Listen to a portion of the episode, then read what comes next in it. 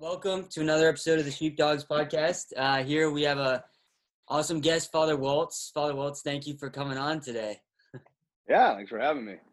Yeah, so um, we actually found out about you through. I'm sure you a lot of people have heard about you through your vocation story uh, on YouTube. And uh, usually, my friend Michael is here with us, but he's working his internship this summer. But he was the one who found out about you, and uh, we're thankful for you coming on today. And so we have a few questions actually about that vocation story to start off because some crazy things happen there that we're like, no way. um, but before we get started, usually we have Father Jacob here to lead us in prayer. Would you mind opening us up in a prayer? Yeah, for sure. And Father and the Son and the Holy Spirit, amen. Lord Jesus, we ask for the gift of your spirit to guide us and give us wisdom to bless our conversation, to especially bless those who might listen to this or watch these videos, that they may be brought deeper into conversion, deeper into love with you, who is the greatest desire of our lives. We ask this the intercession of our mother, Mary, as we pray, Hail Mary, full of grace, the Lord is with thee. Blessed art thou amongst women, and blessed is the fruit of thy womb, Jesus. Holy Mary, Mother of God, pray for us sinners now at the hour of our death. Amen. And the Father, and the Son, and the Holy Spirit. Amen. Just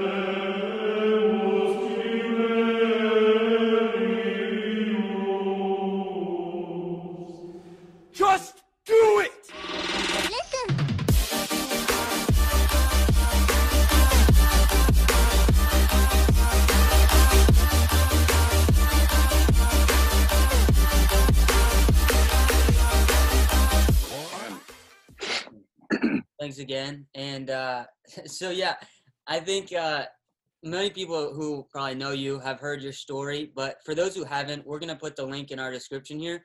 But um, we we heard that you you may have met Saint Michael the Archangel while in Barcelona, and we just wanted to know like what what I mean, was there any more details there that you didn't share in that story that like maybe you could tell us about?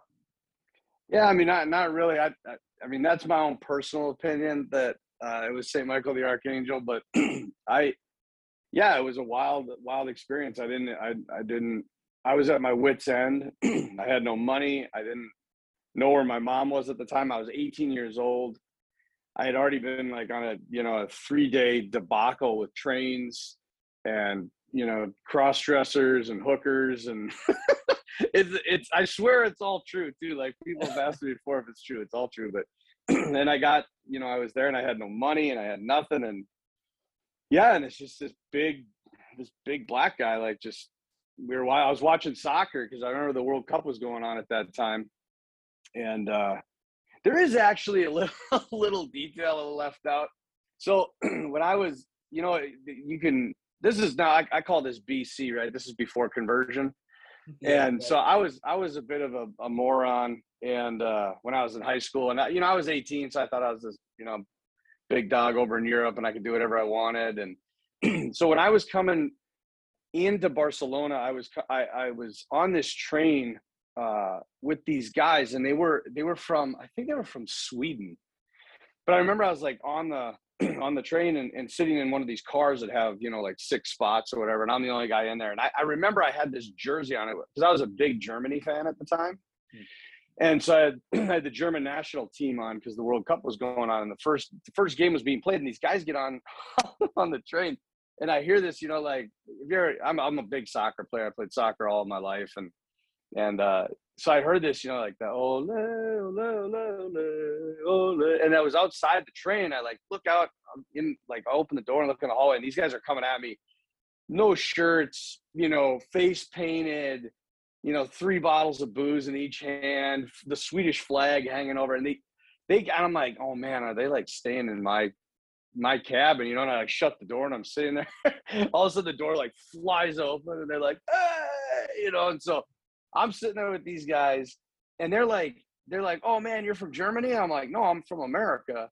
And they're like, "So why don't you wear an American jersey?" Like you support your country, and I'm like, "Well, our country sucks at soccer, so I'm a, I'm a Germany fan." And like, anyway, they made me take the shirt off, so I'm sitting there without a shirt on, like with these these six guys, these five guys, and then they were like, so we had, and then they were like, well, you want to drink? And so like, I'm drinking with these guys, partying with them. And that's how I arrived into Barcelona. So like when I came to Barcelona, I had had a couple drinks and uh and came into the city and that's why I was just so I had I had no bearings, I had no I had no money and and I had a few drinks in me. So it turned and that's when I just got lost. You know, I got lost in the city and I had my Let's Go Spain book and that did me no good. And uh eventually landed in this, you know, this little bar restaurant watching the game and then yeah, this guy came up to me and and uh, paid for my meal and we kind of talked for a little bit and then I took off and was walking and you'll you know in the story he kind of saves my life uh, in Barcelona and then the, the strangest part of it though is when like two weeks later when I was in Madrid it's a city of I don't know whatever like three million five million something like that and I'm walking down a street and I cross paths with this you know this enormous black man and and I'm I like turn on like, dude, like he's like, what are you doing here? And he's like, oh, you know, I was like, I was just traveling around Spain, and I'm like, so am I. You know, like what are the odds that we from Barcelona to Madrid and I meet this guy and yeah, and then we had lunch together, and I went to introduce him to my mom, and he's gone. So was wild. It was a wild. That, it was a wild experience. That is wild, and I, I, yeah, I just recently watched Father Stu. Sam and I went to go see that movie. I don't know if you oh yeah. I great. I thought it was a great movie, and there was a scene in there where he was at the bar uh, with this guy who was kind of right. looking. And if you weren't Catholic, you probably wouldn't have guessed he was his guardian angel. But I kind of right. picked up on that, and I, I've kind of heard that guardian angels sometimes can have an influence on vocations. And so, yeah, I mean that maybe. Did you ever think it could have been your own guardian angel? Maybe his name was Michael instead of Michael. Yeah, yeah. I mean, I, I just because it was because it was Michael and yeah, I, I, just like maybe I don't know. I don't know. I always had this this image of my guardian angel. His, his name was. It was actually kind of crazy because I was praying over it one time when I was on a retreat, and it was kind of revealed to me as uh, it was Dominic.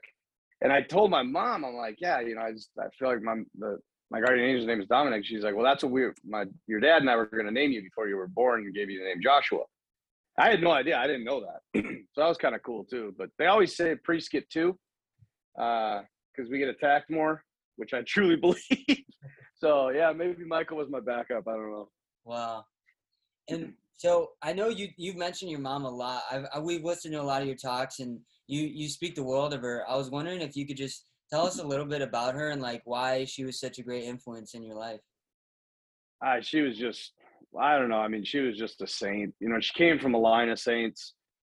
So, so the wall, the Waltz side, my dad's side, is just uh, you know loaded with sinners, and the the the Kraus side, which is my mom's side, is just loaded with saints. All of them were, and and her dad, my grandpa, was like one of the best men I've I knew, and you know I was little when he died, and uh, but he had a he had a major influence on me, and then yeah, my mom just I she just wouldn't let me get away with anything, you know, like she's just she's like four nine this little tiny lady and she just commanded so much dang respect. I mean, she taught at Mandan High School here in in Mandan and uh like she, I, there were these big football players were just terrified of her. Like and not like, you know, not like like she was mean. They just they had this it, it was really like this not like servile respect like if I don't respect her she's to send me to the office. It's like this filial respect. Like they didn't want to they didn't want to make her mad because they they respected her so much and loved her a, a great deal. She was really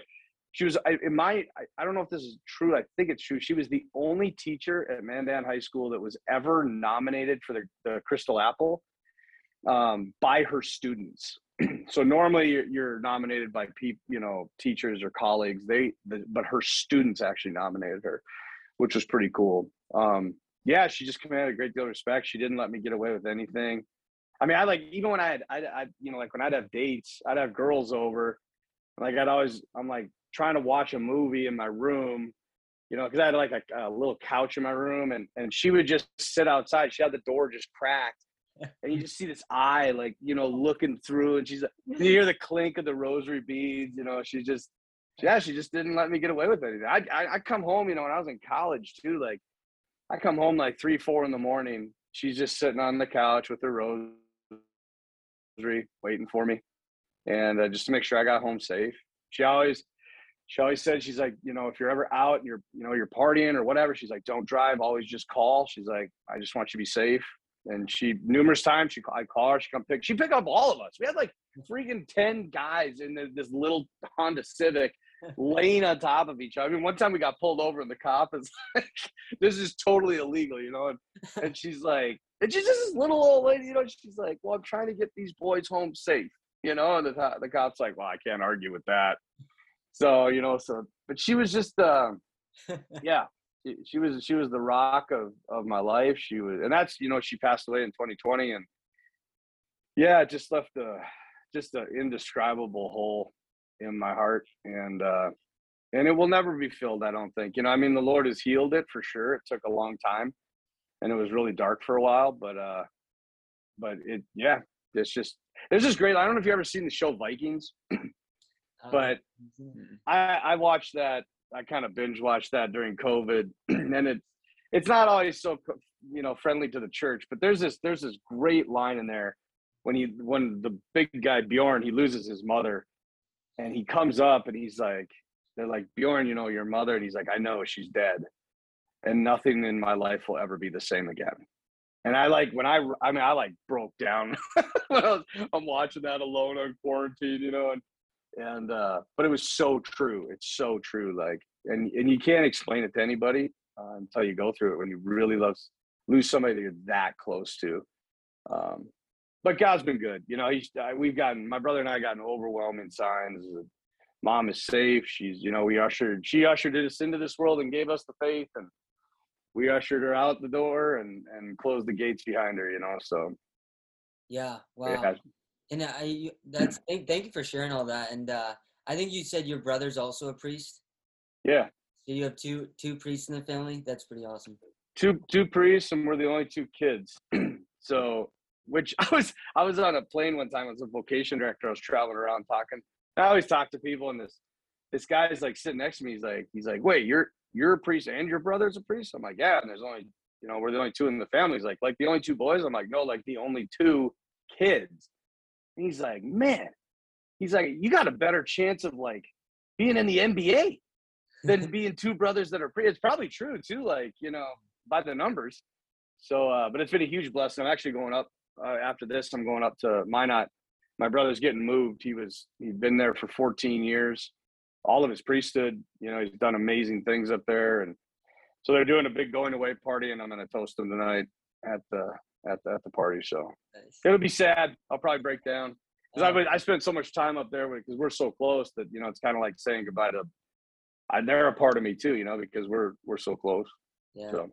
Wow, and I know like North Dakota. I mean, there's not there's not much many people up there. I've I, I I've only been um, there like once or twice, but I bet it's probably like a smaller community. Seems like. Yeah, no, it's yeah. I mean, the, the I don't know. Bismarck Mandan is probably the biggest at like 120,000 everything is under that, you know. So I mean, there's like six hundred thousand people in the whole state. So I mean, like most big cities are much bigger than that. Yeah. So I, we love it up here, though. Wow. By the way, I also have to I have to say I'm not just so everybody knows I'm not drinking beer because like my my students always at the school they're always like you can't drink beer. I'm not not drinking beer. stuff it's called hop water.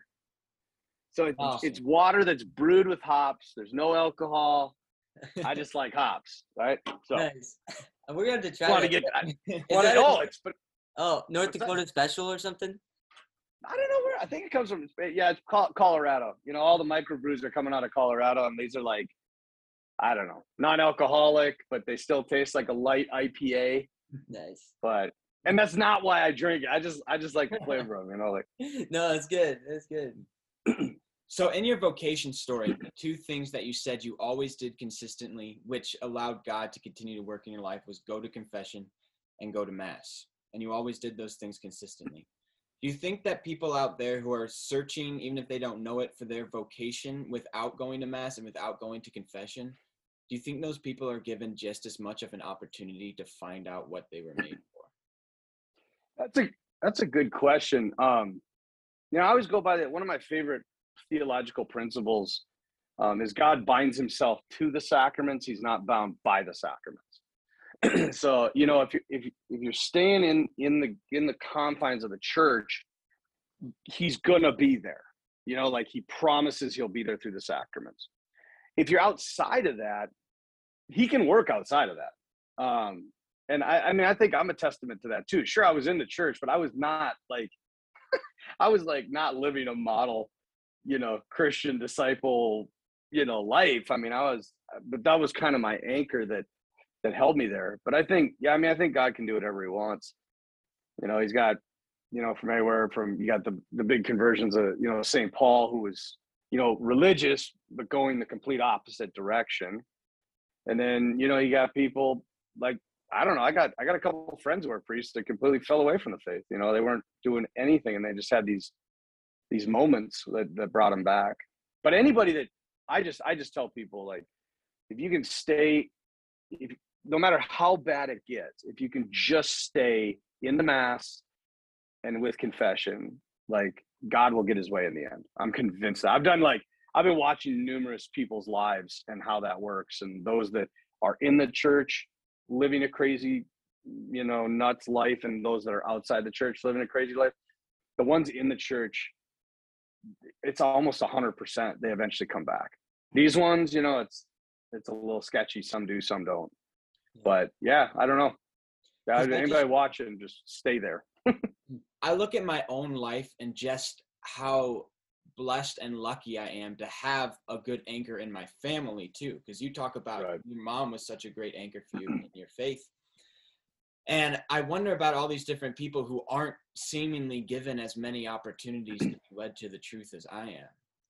But mm-hmm. do you think in those lives, do you think that the majority of people don't ever come to realize what they were actually made for? And that most people just live and die without actually fulfilling their vocation? Yeah.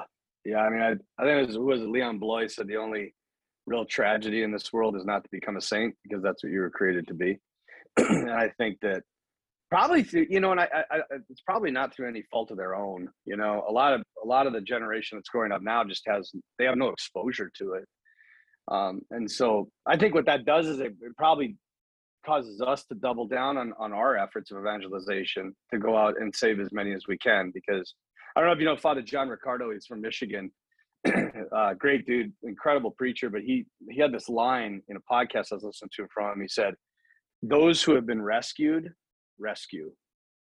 And uh, I think it's a great line. You know, if you understand what you've been saved from, you go out uh, to save others. And I think so that that kind of heightens our call uh, for evangelization and, and being bold in the proclamation of it. But again, I mean, God God can do whatever He wants. You know, I think that you know even my my own family. You know, we had we didn't have like the model Christian family. Yeah, my mom was a saint. Uh, my dad. It's actually it's actually kind of a cool story if you guys got time. But like, so my my dad like he so, so my grandpa remember was like this saint, right? So my dad, his dad was a terrible man. Like I, I my only memory of my grandpa on my dad's side was like he was a, a raging alcoholic. Uh, he was physically, verbally abusive.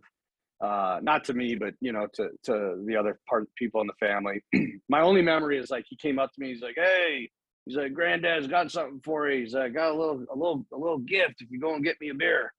And I came up to him and he like opens his hand. He's like, nothing, you little bastard, get out of here. and I'm like, that is my only memory of that man. Okay. So my, but my mom's dad was like, I mean, I remember when he died and I was this little boy, I'm sitting next to my grandma and the whole town showed up. Now, Mitchie, North Dakota, there's only 400 people in the town, but the whole town showed up. And like I, I just remember this as a little kid, just one after another. They just, you know, they came up and they said, "Hey, my my grandpa's name was Florian," and they were like, "Mary, you didn't know this, but when John lost his job, Florian gave us ten dollars every month so that we could pay the bills." And then next one would come up, "Hey, Mary, you didn't know this, but Florian." You know, helped Larry get his job when at a, at the bank when he lost his job and we had nowhere to turn. And next one, next one, it was is unbelievable. And uh, and so my dad like i think my dad really kind of fell in love with my mom but also her dad because he never had a dad. Mm. and when my grandpa died so early uh, it really rocked him. And uh, and for me now i get it with, with my mom's death like it it'll it rocks your world. And uh and my dad kind of went off the rails. And uh you know quit living his faith. He just kind of disappeared. He was working out of town all the time, and eventually, by the time we got to college, he had had an affair and had moved out, divorced my mom, and like my brother and I were so. I just remember just rage, you know, just just rage because my mom is like so sweet and such a beautiful soul. Like, how could you do that to her? Well, anyway, fast forward about I don't know about ten years, and we're in seminary at this point. I call, I told my brother, I'm like, we got to go, we got to go, we got to help dad. And he's like, you know, the hell with dad. You know, he he left us. Blah blah. I'm like, no, dude. I'm like, we need to go. We need to go talk to him. So, jumped in the car. He was living in Sioux Falls at the time. Went down to Sioux Falls, and he prior to this he applied for an annulment. So my dad still kind of believed because he's applying for an annulment, and he didn't get it, uh, which was huge. It was huge for my brother and I because we're in seminary at this point. So we drive down. We're like, look, Dad, here's the deal. It was a half hour meeting. We drove six hours for a half hour meeting. Sat down with them. We're like, here's the deal. Uh, either you come home or you're never going to see us again. Like you make the choice. Like you got, you, we'll give you, we'll welcome you back. I talked to mom. Mom said you can come back home. You got to live in the basement and you got to pay rent, but, but you can come home, you know? So like, that was the deal my mom kind of came up with. Cause She's, she wanted to forgive, you know, but it, it was killing her. And uh, so I said, you make the choice. So my brother and I jumped in the car and we left and got home. And I don't know, about two months later, he showed up and uh, he had left everything and uh, was back. And, and I can't, he was sitting at the, the table and I'm like, why'd you come back? And he's like, he's like, two reasons. He's like, number one, uh, because I, I thought I was never married to your mom, but the church said I was. And I have screwed up so many lives by not listening to that that I'm done trying to do my thing and I want to do what God wants. And the second thing he said, he said, Your mom's going to get really sick. She's like, she's already in bad health and somebody's going to need to take care of her. And I'm sitting there and I'm like, Yeah, okay, yeah, you're going to take care of her. You know, like you haven't been here and all of a sudden you're just going to change, you know? Um, but that's what happened. Mom got sick. Mom got really sick and it happened really fast. And without my dad, there is like no way uh, we would have been able to take care of her. And he did everything, man. Like I, it was heroic. It was it was like I have never seen a man like I don't want to say like pay his dues. I'm not like a Pelagian, you know, like we earn our salvation, but like really undo what he had done.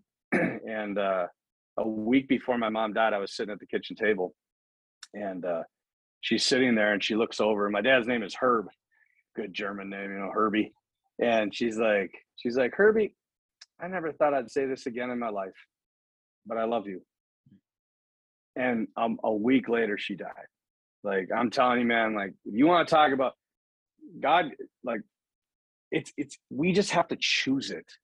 Like, and we sometimes need people to say the hard thing to get us to that place that we'll make the choice. You know, like I, it, that that meeting with my dad was awful, but I had to say something. I can't just let him keep living the way he's living because I know it's not right, and he knows it's not right. And uh, and that was enough. And uh, yeah, it was a beautiful, just a beautiful story of redemption. Uh, but it was a choice he made. You know, he, he definitely made it. Yeah. Wow. I mean, thank you for sharing that. Really, and uh, I think kind of going back to like we mentioned Father Stu earlier. We Sam yeah. and I were joking because there's that prison scene where one of the priests right. up and starts talking, and I feel like that priest. Uh, I'm not a priest actually, but that guy when I'm trying to preach, sometimes it's like dude, like no mm-hmm. one's relating to you right now. And then right. just sits down. he's like, yeah, who you gonna call, man? And it's like, oh man, everyone gets to. Him. So like, I guess, do you have any like advice for like how how do we just have those tough conversations and like how can I think you you mentioned authenticity a lot when you talk about the importance of being authentic when you're you know talking to people like how can we like lean into that authenticity and uh kind of just yeah just be real instead of like maybe talking about like the love of God or like these things that are like take it from up here and make it really tangible to like where where people are, meet them where they're at. I mean, part of it is like you said, meet them where they're at. Like you can't, you know, you know, Pope Francis said a, he said a lot of things, but but but one of the things that I I do uh, like that he said is it was I can't remember like the exact quote, but he's like he's like you and it, it blew up like people got so angry about it, but he said you, you can't come in and just start preaching law, right? And morals. like you have to preach the kerygma. You have to preach like the love of God first, because people have to understand that they're loved. Once they understand that they're loved, then they're gonna like ascend to what the lover is asking of them. You know, like when somebody falls in love, you, you like if I fall in love with well, I'm not gonna you guys fall in love with a girl, like if you're really in love with her, you're gonna do what she asks you, right? And vice versa. And so I think that that's a really good like starting point is you have to meet them where they're at and you can't just come at them and be like dude you know you're doing this wrong and this wrong and this wrong like they're they're out they're gone you know like for me it's i just i just sit down and have a beer with somebody i'm like you know i'll, I'll say that to these guys like the wife is coming to mass and the husband's not and i'll catch him at like maybe a party or something you know and i'm like i'm like john you haven't been at mass and he's like yeah yeah you know i blah blah they got all types of excuses and i'm like like, tell you what, how about we just have a beer and chat? I was like, I'd love to come out. I'll even cook for you if you want, because I'm a I, I love to cook. Like, I'll cook for you and your wife. We'll sit on the deck. We'll have some drinks and and just. I just want to meet you, dude. I like. I don't even know really who you are. I, you know, I've heard from your wife, and I have seen so many things happen just through that. Like that's how conversion happens. It happens by discipleship. Like you slowly bring somebody into the into the flock or into the fold. Like you don't you don't go out there and just you know pound on your whatever on your podium and tell people how terrible they are and then they're just magically going to feel so crappy about themselves that they're going to change like they already feel crappy about themselves like they need the good news that even though they feel like that they're still loved and that and they can change like i just feel like so many people have no hope right now and it i mean as the world goes the way of the world, you're getting less and less hope because there's just uh, there's there's no savior. I mean, I, I'm I'm fully convinced that's why like the Marvel and DC movies are out of control. Like there's so many of them, and it's partially because we have no imagination anymore. Like we don't we can't think big because we don't we don't desire big. But the second reason is because people like the the media will mirror the culture and what the culture is crying out for right now is a savior. And DC and Marvel portrays these different types of savior, you know, Spider-Man and Batman, like. But what we really want is salvation, not from like the evils of the world. We want salvation from ourselves, like and our own struggle. We want to know that it's going to be okay, and only only Jesus can bring that. I mean, that's why he says he's like, "Peace, you know, peace I leave you, peace I give you," and the world can't give it. Only I can and uh, and that's why yeah that's and so i think that the biggest touch point though is just meeting people where they're at being honest with them uh, but first getting to know them mm-hmm. you know and once you know them then yeah then you can call them out a little bit because they trust you and they they're like yeah i, I like this guy like I, I, can follow this guy i can i can hang with this guy no i like that and and that that reminded me this is one other thing i wanted to ask you about um that reminded me of john paul ii because I've heard of how he he kind of just walked with people. There was uh there was this family in Poland that apparently he was as when he was a parish priest he was with, and then even when he was as a pope, like he would still meet with them and just like never lo- lost that kind of relationship with that family. Um, could you talk about? I mean, you said you met John Paul II and you felt like you were floating when you met him. I don't know if you remember saying that, but uh, oh. yeah, could you just uh, this was a question Michael actually had for you. Like, how has um, Saint John Paul II affected your priesthood and like like hmm. uh, meeting him and all that? Well, I'll, hold on, because I'll show you. so that's me at 18 wow. as a total loser, meeting one of the greatest men of all time. so uh, what's kind of actually, I'm going to show you. I'm going to show you three pictures, and then I'll answer your question. That's okay. the first one. Okay. this is the second one. That's me in seminary. Wow. And that's when John Paul was getting pretty old, you know, and and uh, that's yeah, that was that was a huge moment. So I say this is when he laid hands on me. He didn't ordain me then, but he laid hands on me. And then the final one is I was over for his uh, canonization, and I got to lay hands on him. Wow! So that's his co- that's his coffin in St. Peter's Basilica. Wow. So, yeah, the guy is like he was a huge part of my life, and my, I, I don't know how many people know this, but my my middle name is Karol. Hmm. So John Paul II, which is like freaking awesome now, but growing up with that was terrible. Like, I mean, because nobody knows Karol, nobody knows that it's John Paul the Great, nobody knows that you know it's K A R O L. And it, you know, I was like sitting there, and they're like, "You got a girl's name," and I'm like, "No, it's Charles. It's Charles." You know, like, so.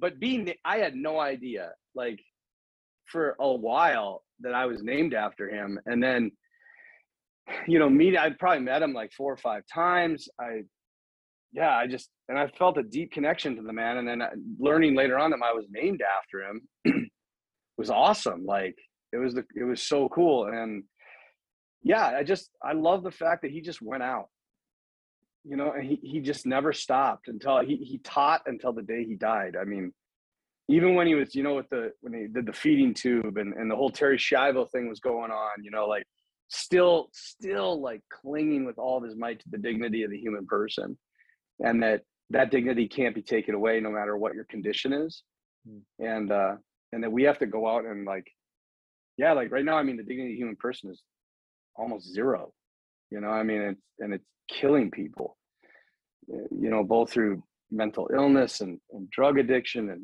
and broken families and abortion and i mean it really is the culture of death. Um, but he was just just this bright shining light in the middle of this dark culture and just by loving Je- i mean literally by loving jesus and mary and preaching that like he changed the world and and i think that it's a real simple recipe. It, it's hard to live um, but just just reckless reckless trust in what jesus can do. I mean that's what led him to to poland to crush communism you know? It was it was just unleashing in people's hearts the hope uh, that they of who they are. And then nobody can take that away from you. And i mean he was i i had this homily one time i don't know if i made it like i have very few things that are original but i can't i was like preaching i was preaching on john paul ii i'm like you guys like he is the pope of hope and i'm like that was, that was good I'm like, he's the he's the Pope. Of, I mean, because he is like he gave so much hope to people, and in his own life, like he just it's a wild. I mean, he's just got a wild story too, you know, and like how he just stayed true to Jesus all the way to the end. Like I just pray for that, you know, day in and day out. Yeah.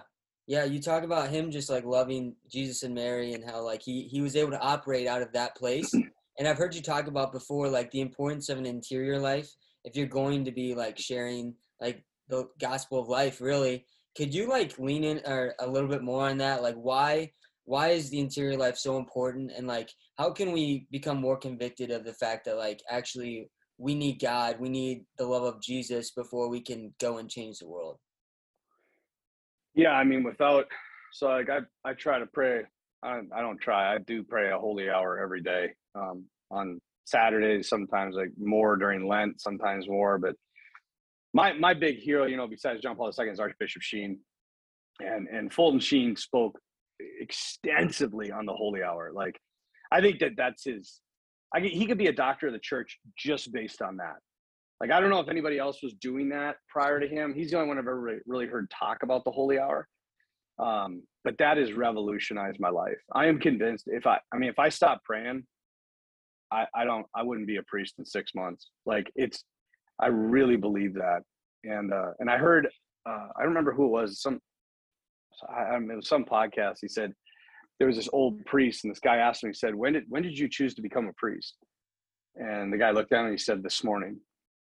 And you know, I, I think that that's like we have to choose it every single day, and we have to choose the interior life every single day. And the more you choose it, I think the more you're going to see that you really don't control anything and God is in control. Um, even though sometimes that's so hard to see. And like, and like when my mom died, like I just, I had nowhere else to go. I just went, just went to the chapel and just, I, I'm like, Lord, I'm sitting here until you fix it. Like you got to heal something that's broken inside of me. Cause I can't, I, I mean, during those days I couldn't, I couldn't function. Like I was, it hurt so bad. And, uh, yeah. And eventually he just slowly, slowly heals and uh, and you begin and the more you spend the more time you spend on the interior life the more you see the necessity of it and without it like that was it the psalmist says you know if you build you know those who build without the lord build in vain and i truly believe that like if you're not if you have no interior life whatever you're building will eventually come back on you and it will become all pride um, but if jesus is in control then it all becomes about him and when you look back at it you're like there's no way this could have happened except if he did it. Like it's because there's so much crazy stuff that happened along the way. You know, I've been experiencing that here with my the the parish I got assigned to because the school was dying, and uh, we just we flipped it to a Montessori uh, style education, and uh, it's been a wild ride. But like, God has done so much. Like, here's just one example. Like, I'm we came we were like fifty thousand dollars shortfall, right? So I'm sitting there and I'm like, my, my business manager is like, we're 50,000 in the red. And I'm like, it'll be okay. And you know, for, for, for those types of minds, they're like, no, it won't be okay. It's red on the paper. We're missing that money. The same day, a guy walked in. He's like, I want to meet with you, father. So I met with him. He's like, I really believe in what you're doing in the school. And I just want to give you this. He slides me an envelope, open it up, $50,000. No. I mean, it's just like, and it, it was that way, like the whole, like we just barely make it, you know, but we make it. And I think that that's how the Lord, he constantly is just giving us enough to keep making those steps in faith. I mean, we didn't have a math teacher. So I go in the chapel, I'm like, Lord, we need a math teacher. Like, that's literally my prayer. Like, I don't know, I, like, I don't have like, I don't know where I'm laying face, face down on rock, you know, with nails in my sides, you know, as I'm praying, Jesus, have mercy on me, a sinner. You know, like I just go in. I'm like, Lord, I, I need a math teacher. I don't know what to do. Like, I can, I can go look for one, but usually when I try to do stuff, it doesn't work out. Well, like two days later, I get a call and it says like, Hey, I heard you guys need a math teacher. T- Turbo Catholic. Like everybody on my staff is practicing Catholic, like loves their faith. That's unheard of. I have 28 people on my staff. They're all practicing Catholic. And so she, and then she's like, yeah, I interview her and she's like, great. She's like, but I only want part time. And I'm like, well, I need full time. And she's like, oh. And we kind of just left it at that. So I'm like, go back to Chapel. I'm like, full time, Lord. I need a full time teacher, not not part time. so that like uh, three days later, I get a call, and it's a, it's a parent of one of our students, and they want to take me out and have a drink and talk about next year because she really wants to stay, and they kind of want her to move to this other private school. And so I'm sitting there and I'm like, I really want her to stay. She really wants her to stay. And the mom is like, the only way she stays is if I come on board. And she's a math teacher. And I'm like, well, then this is easy. We'll just hire you. And she's like, well, she's like, I only want part time. And I'm like, wait a second. So I got like part time, part time, full time. so I hire both of them. One of them can teach the AP classes because they're certified for it, and the other one can teach the dual credits because they're certified for it. Like, I, I mean, it's just not. It's weird. Like, yeah. then you just become kind of like, I don't know. You get a little used to it. I mean, you still, I still stink, and I, I get in the way all the time. But like, that's what makes it a fun ride. You know that that's what makes the spiritual the, the spiritual journey this wild thing. It's just reckless abandonment, and then standing on the edge of a cliff, like I'm just gonna fall and you're gonna catch. Like I just yeah. so yeah, it's kind of. Oh. No, no, it's funny. My mom, uh, I'm talking about both our moms. I mean, are fantastic. And uh, m- my nephew, like uh, a couple months ago, uh, he like couldn't go number two on the toilet. Like he just couldn't do it. And my mom's like, "Okay, our rosary intentions. We're gonna start praying for this because like he's getting a little old. Like we need to start praying for this." No joke. A week later, like my my oldest brother called. He's like, "Mom, you'll never guess." Like Michael went on the toilet, and it's like hey, like we we started praying Dude. for him, and it's like God, God wants to answer those specific prayers because that's I feel like that's how He knows. Like we know that He had to play a role in this. Like that's the only right. answer. You know? Yeah, no, I, and and He doesn't He doesn't put any like you know limits on what to pray for and what not to pray for. He's like, ask. I'm your Father.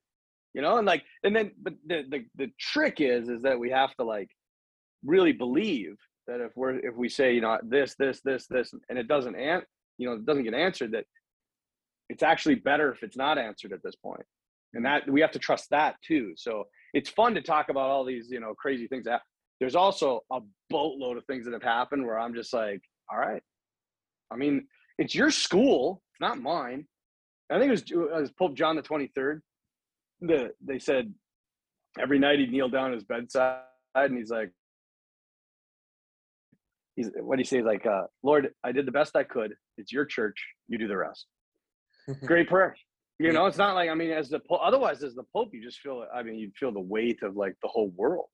Mm. And even Benedict said that. You know, like when he when he uh, took his when he took office, he's like, I, how can I possibly do what's asked of me? Mm. And then you know, he kind of said, you know, this, this, and this, and he says the answer is, I don't have to, because this is God. This is Jesus' church, not mine. I just have to be a faithful steward of the mysteries, and I have to stay close to Him, and He'll do everything else. Yeah. Now, don't quote me on that. That's a big paraphrase. yeah. That's something that Benedict said a whole heck of a lot better, I guarantee it. But that's essentially what he was saying. No, that's awesome. yeah, and uh, well, I know I we're getting down to the wire here. I did want to ask you about one thing that this might be a Father Waltz original. You said you don't have many originals. I've only heard this from you, but you have talked about like you don't see what I see. Oh, and, oh yeah. Yeah, I was wondering if you could talk about that to people who maybe haven't heard I mean, it was a really cool concept you talked about, but also kind of sad. But yeah, I don't know if you could talk about it. Yeah, I mean, it, it's better in my talks because I get really animated about it and I get really like pissed off because I'm usually talking to like high school kids or college kids, you know, and I'm sitting there and just basically I'm like, you know, you don't, you don't see what I see. Like what you see is you see, you know, people having fun and, and, and texting funny, you know, jokes about somebody that's making fun of them. That's what you see. You see the surface of it. You don't see what I see. You don't see the guy sitting in my office, the one that you were texting about, the one that you were making fun of, you were bullying in my office, crying his eyes out because he wants to kill himself because everybody at the school is making fun of him. You don't see that. I see that. And I keep going and I keep going. I'm like, and you, I was like, you know, what, what do you see? What do you, you see in the media? You see everybody going out and drinking and partying and having sex. Like sex is just this throwaway thing. That's what you see. And so you just follow suit. You don't see what I see. You don't you don't see somebody that's sitting in my office that has been so used, a young woman that's been so used that she she feels like she has no dignity whatsoever. You don't see that. You don't see her crying. You don't have to deal with that. I have to deal with that. And you know, kind of the, the, the biggest one I get up to is I say, you know, you don't see what you see is the culture of death. You see you know, the, the left talking about women's choice and women's rights, which is bizarre to me because apparently they can't define a woman until it's a woman's choice, right? Then all of a sudden it's women's rights, women's rights. But you don't, see, you know, what you see is all that, and and it's you're free to choose. What you don't see is a woman who is possessed by the devil because she was forced into a sexual act and then forced to have an abortion. You don't see that. You don't you don't see this woman who is now in her 60s who's been dealing with it her whole life and it was so was so deep into sin that she completely gave herself over to the devil. You don't see that. You don't see five grown men trying to hold a woman who weighs 110 pounds down on the ground and watch her throw a man across the room. You don't see that. You don't see what I see. I'm front row. You guys are far off in the distance. You don't see, you know, you, uh, what was the other? Oh, the other one, as I said, you don't see the, a young woman, right? She sent a picture of herself to her boyfriend because that's what everybody does now. Because that's the thing to do, right? Sexting is all. That's all. That's great. That's fun. That's what you see. It's all fun and games.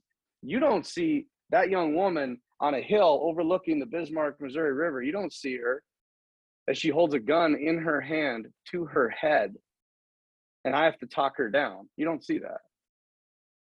What you see is, oh, it's a big freaking joke. And there's a lot you don't see. You don't see people's bedsides. I do. I'm at, I'm at people dying all the time. You know what they say?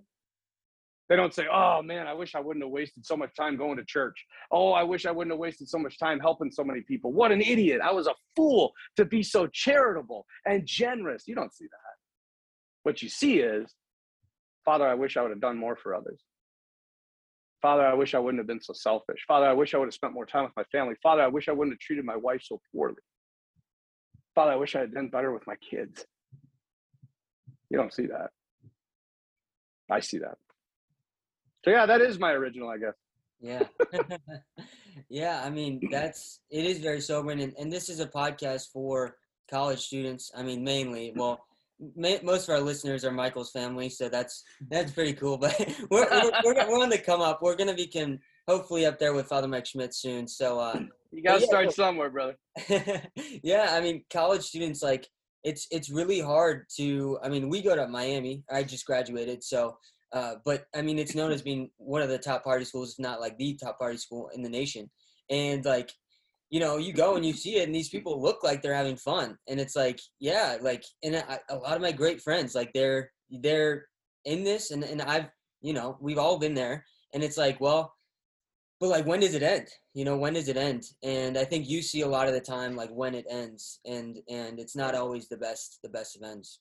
No, it's a it's a crash and burn almost ten times out of ten. You know, I and I, I got nothing. Like it's good for people to know too. Like I remember this guy's name is Chris Padgett. I don't know if you ever heard of him. He's, he kind of was on the Catholic speaking circuit. We brought him out to the high school, and he was I think he was Lutheran before or something. Some Protestant denomination. I'm like, why did you become Catholic? And he's like, so I could drink and smoke. Because he's like, the, you know, his point was like the Catholic Church sees all things are good in moderation. So like, yeah, go out and have some drinks and, and hang out and have a good time. But like, how far does that have to go? That's the problem. Like, and that's what sin does. Sin just keeps pushing and pushing and pushing, you know, and and it does it all in the name of fun, you know. And at first, it is fun. You know, Thomas Aquinas said people wouldn't do sin unless they got something from it. So they're they're they're having fun, but the fun is so superficial and so shallow and so short lasting that it needs another hit and another hit and another hit and then all of a sudden it gets out of control. And people are you know 40 years old and they're like what happened? You know like people sit in my office like at 40 years old like what happened to my life? And i'm like i'll tell you what happened. You chose it. You chose it. You chose all of this stuff. Don't don't sit back and have this pity party of like god hates me and dealt me this crappy hand because you made the decisions. And and i think that that's what yeah i mean the people just don't see the the end game of, of sin. They see the beginning of it and it's very enticing. I mean the devil they, he, paul says he appears as an angel of light. Very enticing. Yeah. But it's what's behind him that people don't see and that's the long-term effects. Yeah all the empty promises. That's my that's my Exactly. favorite part of the baptismal promises because it or the baptism. Right. Like the yeah because it's like yeah they are empty promises like all of them. Um and then i guess uh last i question for you. I know you were the vocations director for a while in bismarck and you probably worked with a lot of college aged uh guys. I was wondering if you had any advice for like what's the best advice you could give to young guys and girls uh just for uh maybe not even fostering vocation the priesthood but just like uh, preparing ourselves for our future vocation whatever that may be? Well, I mean, the primary vocation, right, is to holiness. so, if you want to find out what God wants you to do, you first got to live the life of holiness, or at least try. I mean, we we stink at it, me being top on the list, but like, you got to try. And and in the midst of living that primary vocation of holiness, the secondary vocation of married life or priesthood or religious life or single life or whatever is going to be shown to you in that. I mean, for me, it was as simple. Like I I mean, I, I tell a lot of stories and people are like, man, you must have like this profound prayer life. And I really don't. Like, it's really simple. Even when I was, you know, I had this, this priest, Father Austin Vetter, who's now Bishop Austin Vetter in Helena. So Father Stu, his diocese, Mhm. that's where uh, Austin is now. And he was, he was my chaplain in high school. And I was just like, how do I, because I was kind of coming around having a conversion. I'm like, how do I know what God wants me to do? And he's like, every night before you go to bed, you just say three Hail Marys and you say, Jesus, I give you permission to show me what my vocation is in life. I did that for like two, three years and uh, I joined seminary. Like, and I really credit that. Like, I mean, just, just even opening the door just a little bit like that. But there is, there does come a point, you know, like I had crazy signs that God wanted me to, to, to do it. And, and I just, I remember talking to this, this priest and it was Father Paul Duchschere. He's still priest out in the Fargo diocese because I was in North Dakota State, Go Bison, uh, national championships again. So anyway, but when I was out there, I went to the Newman Center and like that guy really saved my life. And he he was so patient with me. And I remember at one point I was like, he's like, why don't you just join? What do you got to lose? He's like, it's not like you're signing up to be a priest. He's like, you got years to discern. And I'm like, Father, I was like, if I could just get one more sign, I think I would go. And he's like, No, no, you don't need any more signs. He's like, What you need, you need faith to believe the signs that have already been given. And then you need to step out in faith and make a decision. And that was like golden advice. So much, I just, fear was driving my life. And I think the younger generation, I'm, I'm Gen X, so like millennials, you guys would be millennials, right? I think we're Gen Zers. Yeah. Yeah. So that, that I there's there's this terrible fear of commitment, and I think that there's a fear of commitment in these generations because they've seen so many marriages fail. Uh, they've seen the priesthood fail catastrophically with the scandals. They've seen religious life fail, right? I mean, as the nuns took off the habits, their numbers just went out the window. They lost their charism of being brides of Christ and just started, you know, baking donuts on Sunday, and that was their new charism. And it was sad. And like nobody wants to give their life to that. Like I don't know a young woman on the planet that wants to give their life to go bake with old ladies. Like they can do that as a grandma, you know, like what they want is radical trust and and being a bride of Christ and and and even for priests, you know, same thing. And so they've seen all this failure and they're terrified to commit because they're like, what if I fail? You know? And you can't live there. You can't you can't let other people's you know screw ups decide your life. You know, I here's another original. I think I may have had this too. I don't know, but uh, I said so long as you let your past control your present, you'll never have a future. so if any all this stuff that's gone on in the past, be that in the church or in your own life, in your family, if that's dictating your present, you will never have a future. You will be stuck here because you're stuck in the past. And so we have to, yeah, those things that they happen, and some of them were terrible. And and some people, you know, the suffering that some people have gone through is unbelievable. But you have to make a choice. You can either be defined by that, or you can sit and say, that doesn't define me. Christ defines me. And I'm going to live as his beloved son or his beloved daughter. I'm not living there because I know what it's like to live there. It's just a dark, desolate place with no hope and that's not who I am. That's not what I was created for. I like that you keep bringing it back to choices because I think when we live in fear, it's like this like out there thing that's gonna like really impact my life, and then when you bring it back to like, no, I can choose to step in this. It really like yeah. helps. I, I I think our generation especially to be like, no, I I can take control here. I can do these things. So. Right. Yeah. Yeah, for sure.